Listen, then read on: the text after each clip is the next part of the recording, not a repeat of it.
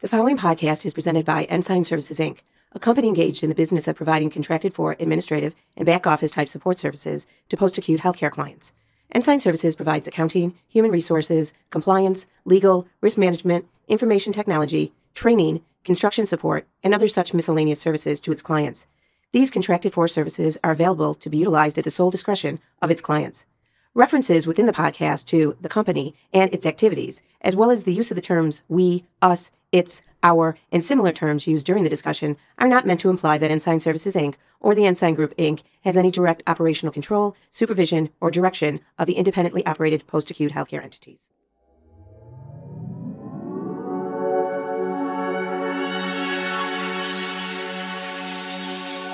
Jared McDonald. Right. Good to have you back. Hey, have you recently built a ice bath or something in your your house? I have. what do they call those? The polar pl- plunge or something? Polar plunge ice bath. Or is it Just cryogenics? Are you trying to like live forever like Walt Disney? yeah, yeah. yeah, every day, every oh. morning, at least that I'm in Utah. Well, Jared, you were with us on our podcast for the four part podcast on Trust and Inspire. So Happy to have be you back.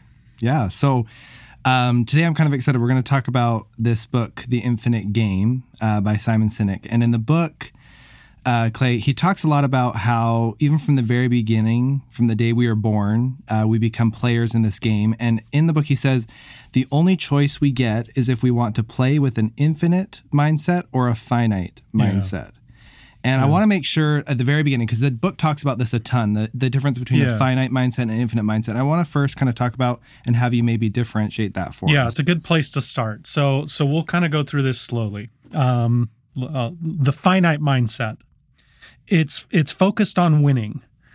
Um, I win, you lose. Right? It's the scarcity mentality. One winner, one loser. And you you can find books. I mean, I, I can't remember. I think Trump has a book out from a long time ago, like The Art of the Deal, and it's all about winning in the deal. You remember the famous uh, Charlie Sheen hashtag winning? Yeah. You know, and he, I'm better than you. I'm doing better than you, so you can mock me.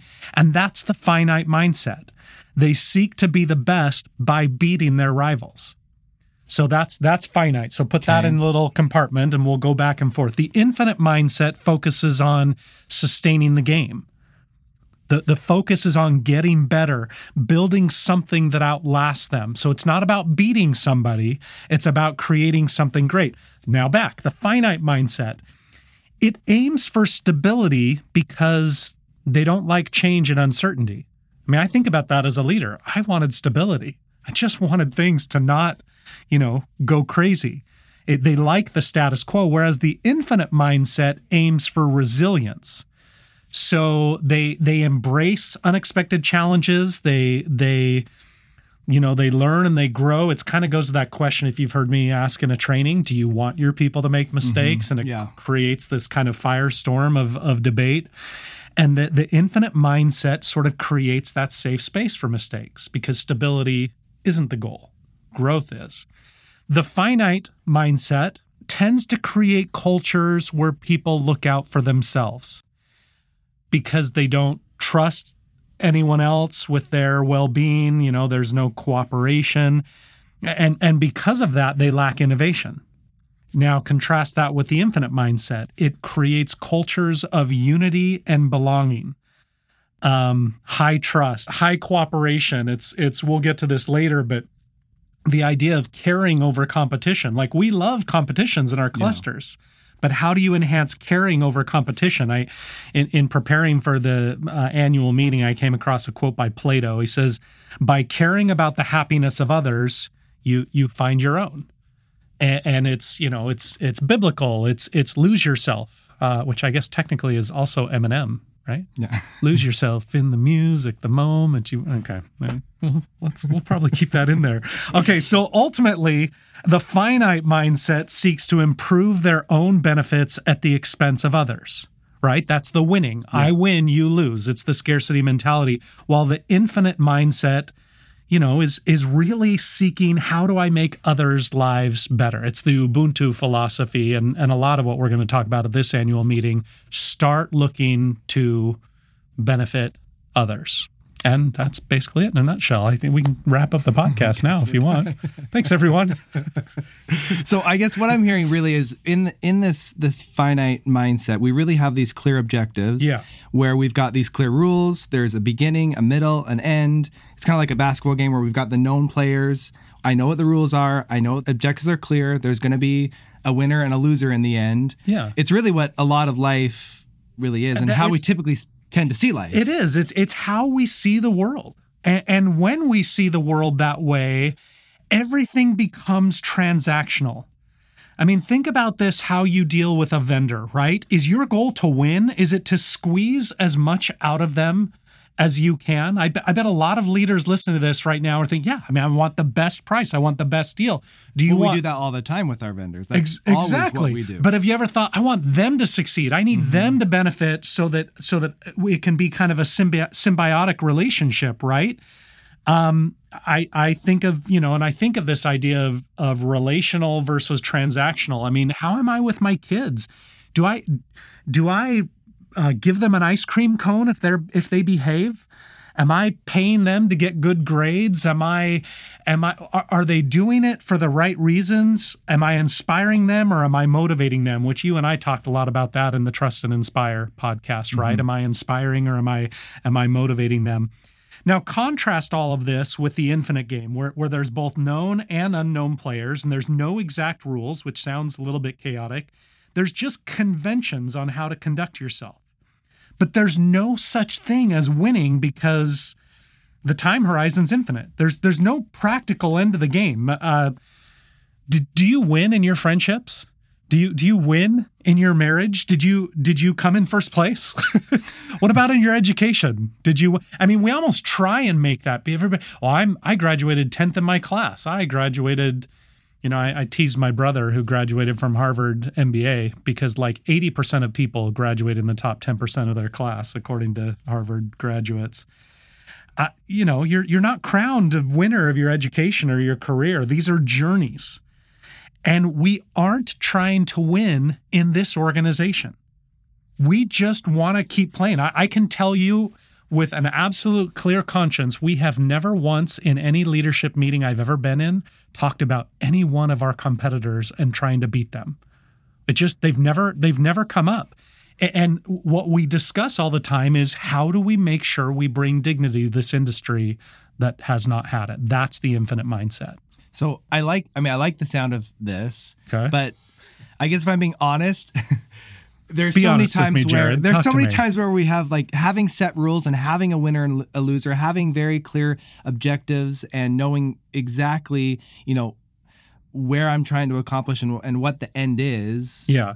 It, to me, it sounds pretty effective in a lot of situations. I mean, yeah. it, it's really nice, but not reality. objectives.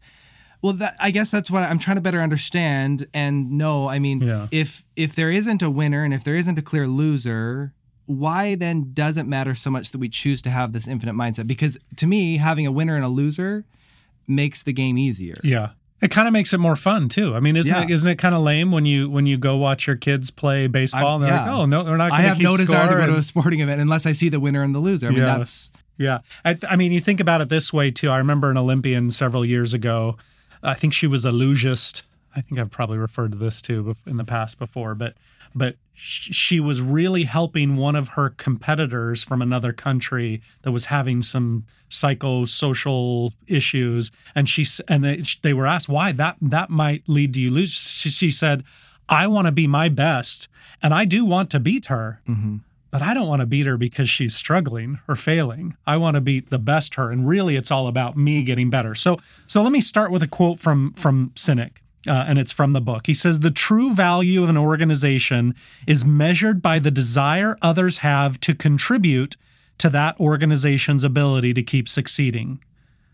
Not just during the time they are there, but well beyond their own tenure. While a finite minded leader works to get something from their employees, customers, and shareholders in order to meet arbitrary metrics, the infinite minded leader works to ensure that their employees, customers, and shareholders remain inspired to continue contributing with their effort, their wallets, and their investment. If I'm an infinite minded leader, I'm not about getting these scores that are going to get me to win. It's sort of the John Wooden mentality. He never once talked about winning. He won more than any other coach, mm-hmm. but he never once talked about winning. He talked about being their best selves and playing the infinite game. It, kind of goes back to the, when I when I left Ensign the first time. I, I joined a leader that taught me something that really turns out to be wrong, but I was a young stupid kid and I thought, oh okay. He said business is all about an exit strategy. It's all about how you you start it with the idea of how do I cash out of it? And he sort of misapplied Covey's teaching of you have to begin with the end in mind.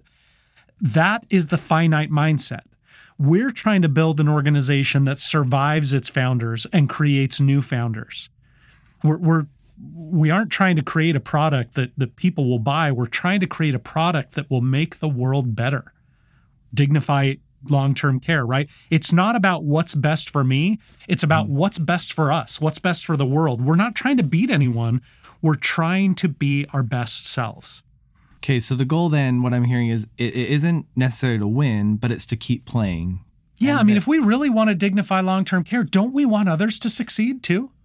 Yeah, so they can help dignify long term really care. continuing on. I mean, I, I find it interesting. Dignifying long term care, there isn't an end to that either. It's no. we can continue to improve upon that and exactly. keep moving. And I guess and we'll this concept of too, we got to yeah. keep playing, yeah. and keep moving forward, and that the motivation is really in advancing the cause, advancing the mission, advancing what we're trying to move forward. That's the motivation. It's not yes. to win, but it's to keep advancing that and moving forward. And um, really, if we're going to dignify the industry we serve in the eyes of the world um, we have to keep moving that forward. Yeah. And we have to know that, that there isn't an end to that. And as as you're talking, I keep thinking about um, about being able to really define the why we exist, which I think it's closely tied to this concept of having a just cause. Yeah, he refers to it as a just cause. We tend to call yeah. it our why. Yeah, and in the book, he defines the just cause and he says a specific vision of a future state that does not yet exist, a future state so appealing that people are willing to make sacrifices in order to help help advance towards that vision. And maybe this is obvious, but uh, why why do you feel like this vision or this just cause is so important to have? Yeah, I you know, and we've seen all sorts of these videos that we played on the importance of why and and uh, Buster Douglas, how he defeated Mike Tyson, and and the anyway. Think about it this way: if the goal is winning, if the goal is to be the best, beating a competitor, then you're going to win. You're to, you know, we the, the Super Bowl was last night. Somebody won, they feel that thrill and now it's done. Mm-hmm. And now now they just have the hunger to to win again and you hopefully keep winning so that you can have that that joy. Uh, you'll like your job some days and some days uh, you won't, but you'll n- never really truly love your job if it's just about getting those high scores and then having to get those high scores again, as opposed to working for a just cause. But but think about how this is different if you're fighting for a just cause, a world that you hope to live in and that you're committed to building. When you have that on your team, when they are fighting for a just cause, they will now offer you their blood, sweat, and tears. So so I love the example of the founding fathers and he mentions this in the book. The just cause of our founding fathers was that all men are created equal. Mm-hmm.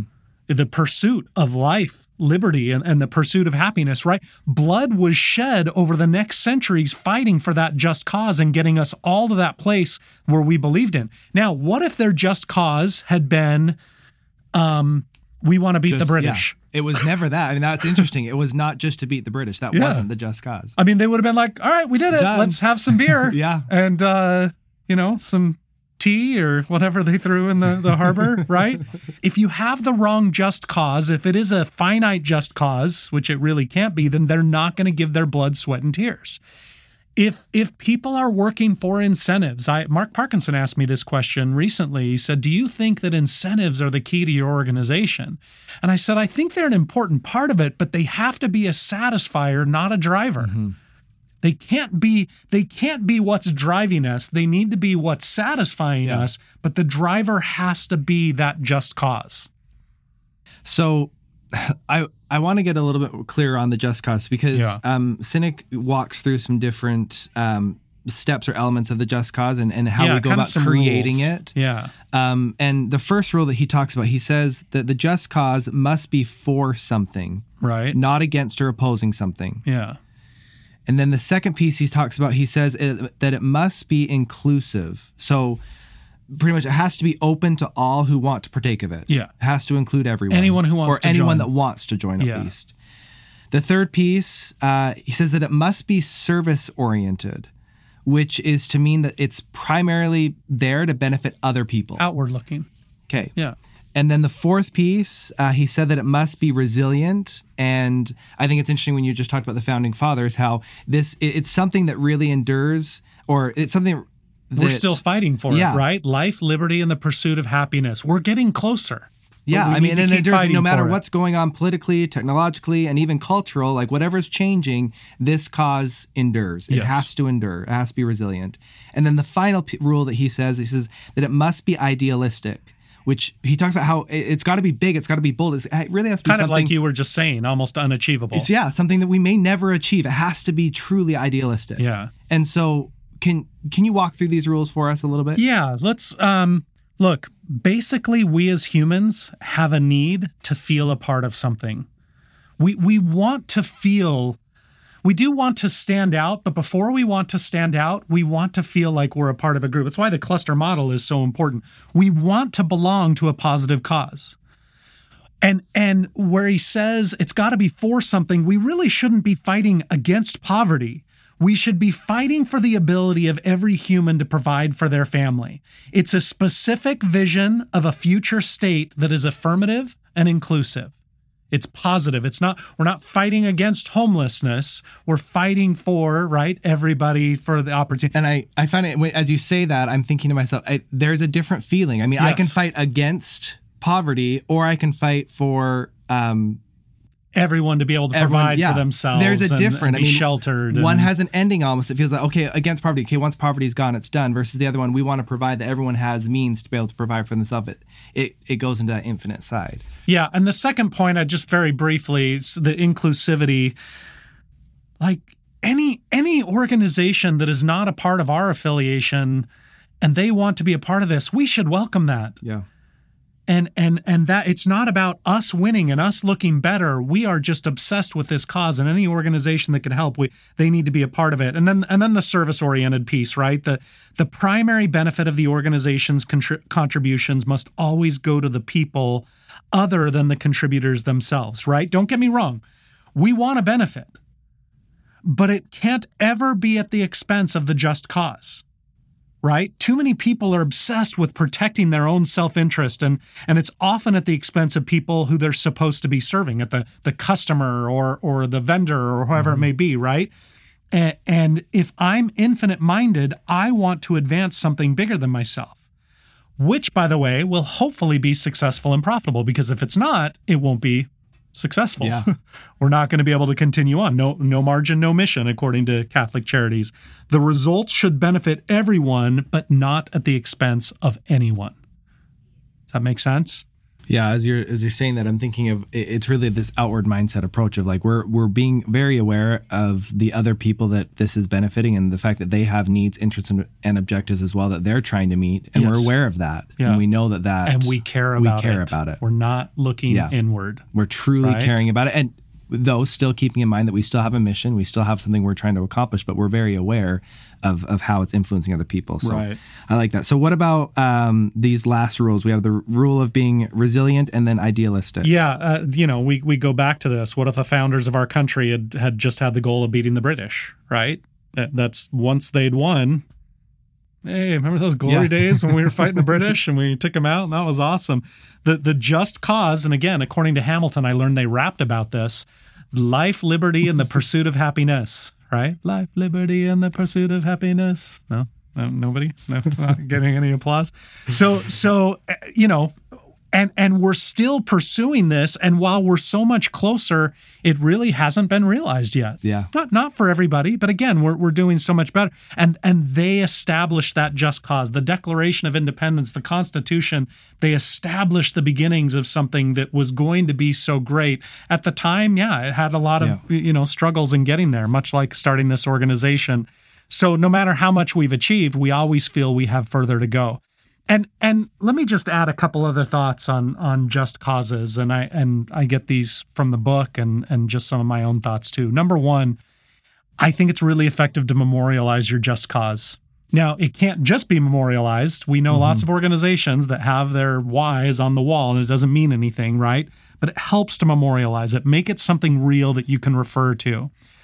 Um, the second thing I want to point out is a just cause is different from a BHAG. It's different from a big, hairy, audacious goal. A big, hairy, audacious goal can be achieved. You can check that box. The just cause continues on. So don't confuse the two. Third, a, a just cause can't just be becoming the best at something. We're going to be the best at delivering care. Well, why? Uh, don't we want them to be great too? Just you can be better than yourself and you can improve and you can progress, those can be just causes. But to be the best, that can't be a just cause. And, and I'd throw in there, uh, I had this conversation with a cluster recently that had the goal just. Uh, I mean, they're going to know who they are when I say this, but it was just grow, baby, and and growth is not a cause. There's it's not a cause just to grow. I just mm-hmm. I just want to grow. Well, why? Why are you growing? What? Well, I've heard you say before. I mean, even within this organization, we've never set a revenue goal or we've never set, I mean, it's not necessarily just for growth. Yeah, it's not when the market asks for what are your growth goals for this year, we say we say zero. We don't when we mm-hmm. find great people, we will grow, but the yes. goal is not growth, making the world better is the just cause. That's what we're trying to do and and I, I, let me just throw in one more. It, it's a just cause is also not a, a, organizational social program. We can't say our just cause is the emergency fund. The emergency fund, uh, you know, it's it's something that we're able to do, but the just cause is dignifying long term care in the eyes of the world, and we need to make sure that we're not confusing those. So how do I go about then operationalizing this? If I'm if I'm a leader, I'm in a facility or I'm a partner and I'm like what do I do, I guess, with this, and what does this really mean for me? You've heard me in the past say, as leaders, we, we all need to be CROs. Mm-hmm. Remember what that means? Yeah. Chief Reminding Chief Officers. Reminding. I'll just remind you. Thank you. Bada bing. Uh, but we, we also need to be, Connor, did you think that was funny? I heard a little laughter out of Connor over there. Uh, we also need to be CVOs chief vision officers, right? Everyone that works with you should be incredibly clear on the just cause that you are working for. And they'll want to join you. You'll have a lot. If you are really good at establishing this vision, the nursing shortage won't affect you. Like if you're really good, you will have a line out the door of nurses saying, This is why I got into nursing. This is what I want to be mm-hmm. a part of you know, the average life of a business is now Mark Parkinson talked about this. I think it was at our 20th anniversary and he he said it's under like 20 years now. They haven't been built to last. They've been built to cash out of the exit strategy, right? Like my partner told me. Yeah. Business is all about an exit strategy. Henry Ford once said, uh, and I quote, he says, A business that makes nothing but money is a poor kind of business. So ultimately, every company should be good at advancing a purpose, protecting its people, and generating a profit, but in that order, right? I'm going to say that again. Advancing a purpose first, protecting its people second, and generating a profit third. All three are very necessary, mm-hmm. but what does the focus need to be on? I, you know, honestly, what's my advice to you outside of that about, you know, living, breathing that vision constantly? I'd say act like an owner, not a renter. Think in the long term don't become too obsessed with these short term gains, which there's pressure to obtain those short term gains.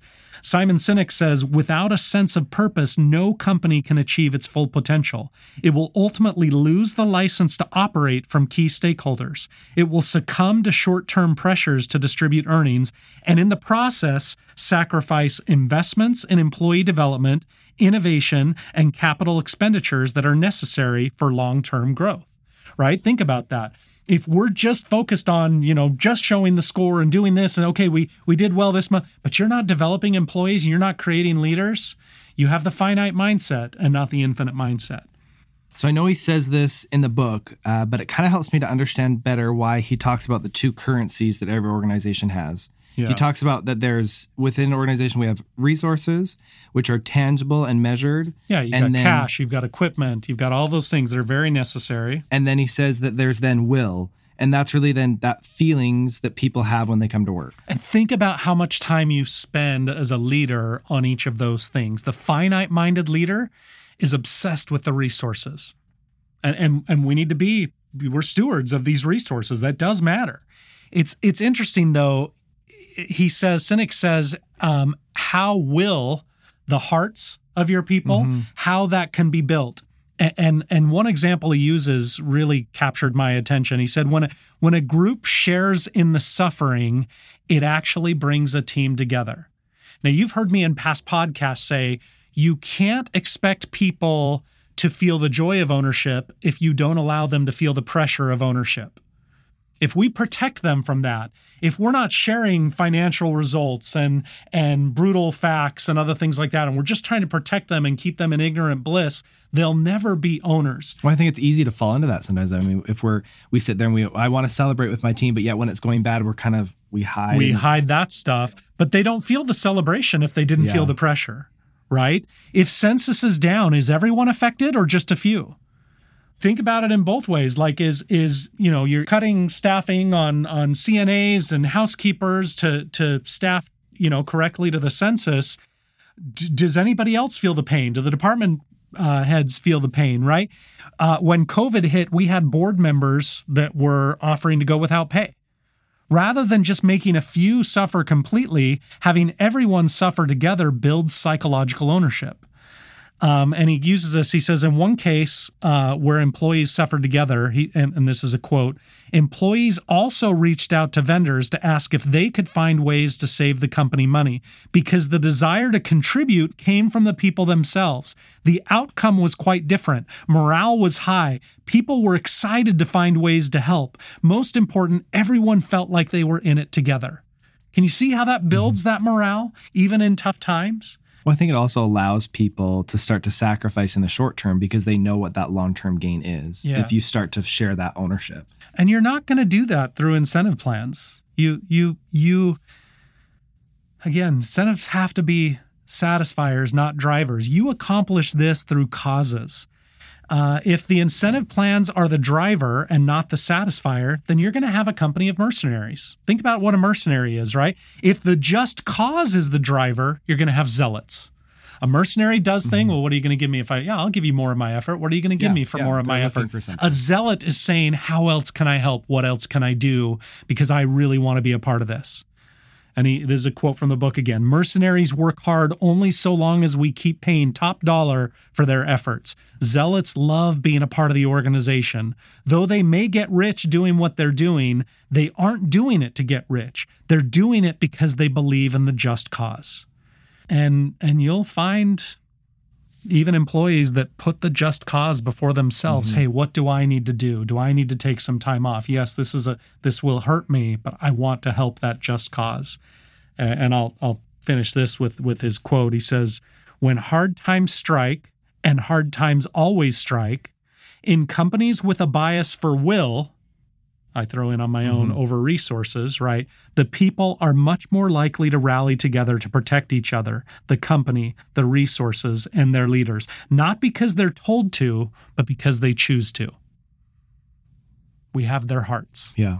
Okay, so there's one, there's another thing I, th- I think we need to dig into, and you mentioned it a bit earlier at the very, uh, it was actually at the starting. You you talked about um, yeah. this caring over competition, and I think this is important to kind of talk about and, and define the meaning because I, I, do think we have a lot of really successful clusters who they use competition. Use a lot of competition, um, and so can you help us walk through that a little I, bit? I, I talked to a, a market recently that has a competition of best looking facility and, and, the winner gets some prize. And i said so what happens if i'm a cluster partner and i walk into your facility and i see an old piece of equipment in the entryway? Do i not share that with you because it hurts my chances mm-hmm. of winning? This is the concept of caring over competition.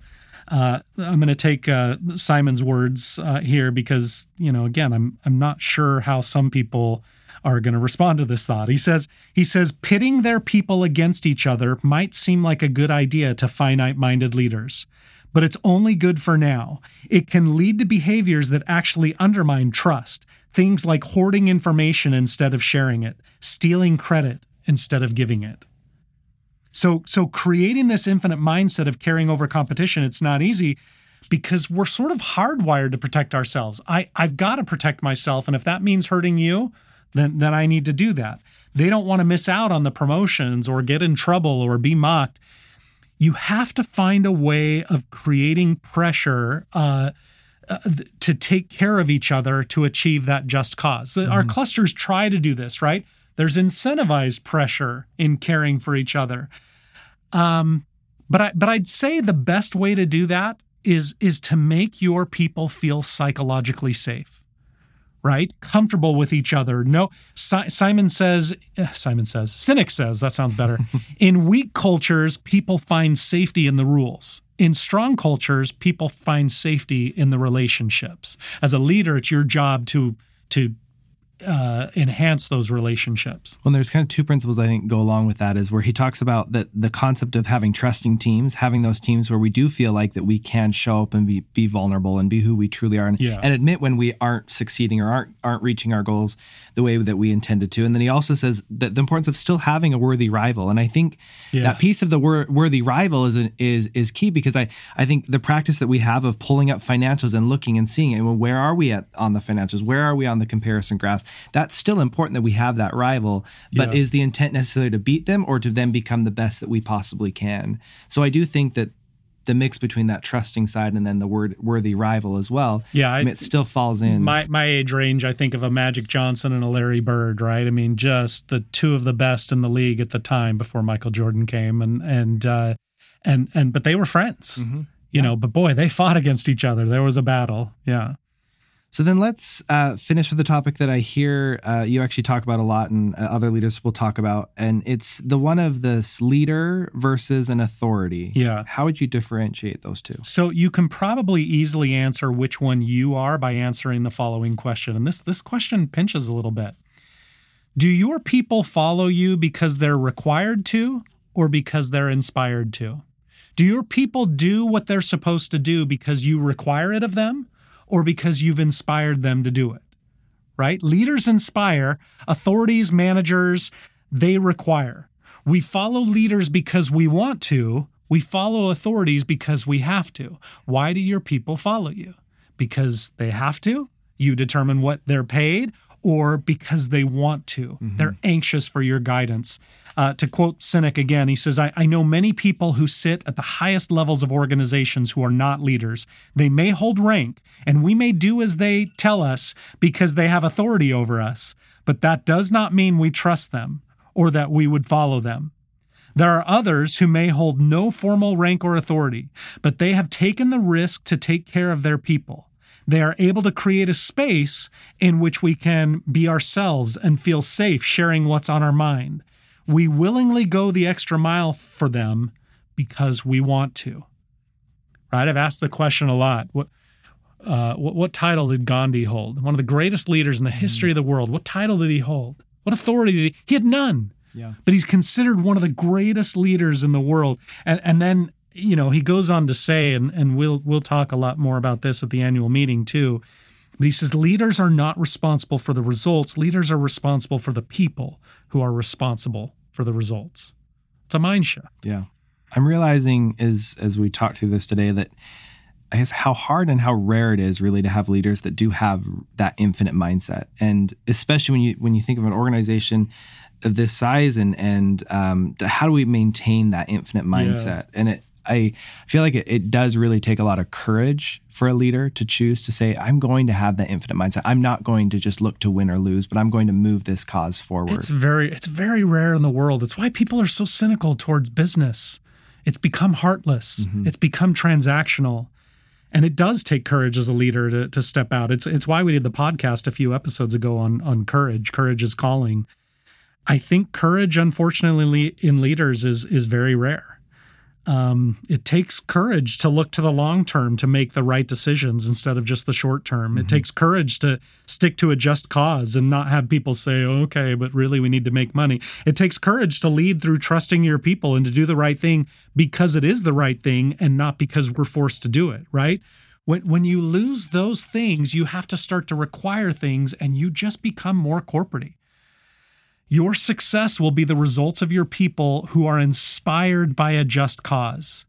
and not by the greatness of you as a leader. If you've inspired them and not required them, if you've if you've led them and not managed them, um, I you know I'll, finish with a quote from Sinek, and he says, uh, "Playing the infinite game is not a checklist; it's a mindset. We've got to switch this mindset." We've got to get exit strategies out of our minds. How am I going to cash out? Instead, how am I going to leave this organization better than I ever found it and thriving well into the future? Love that you end on that mindset piece because it again the mindset that's that's our choice we get to choose to change and shift our own mindset so yeah. so choose to do yeah. it now so thank hey, you Clay. go take an ice bath awesome gosh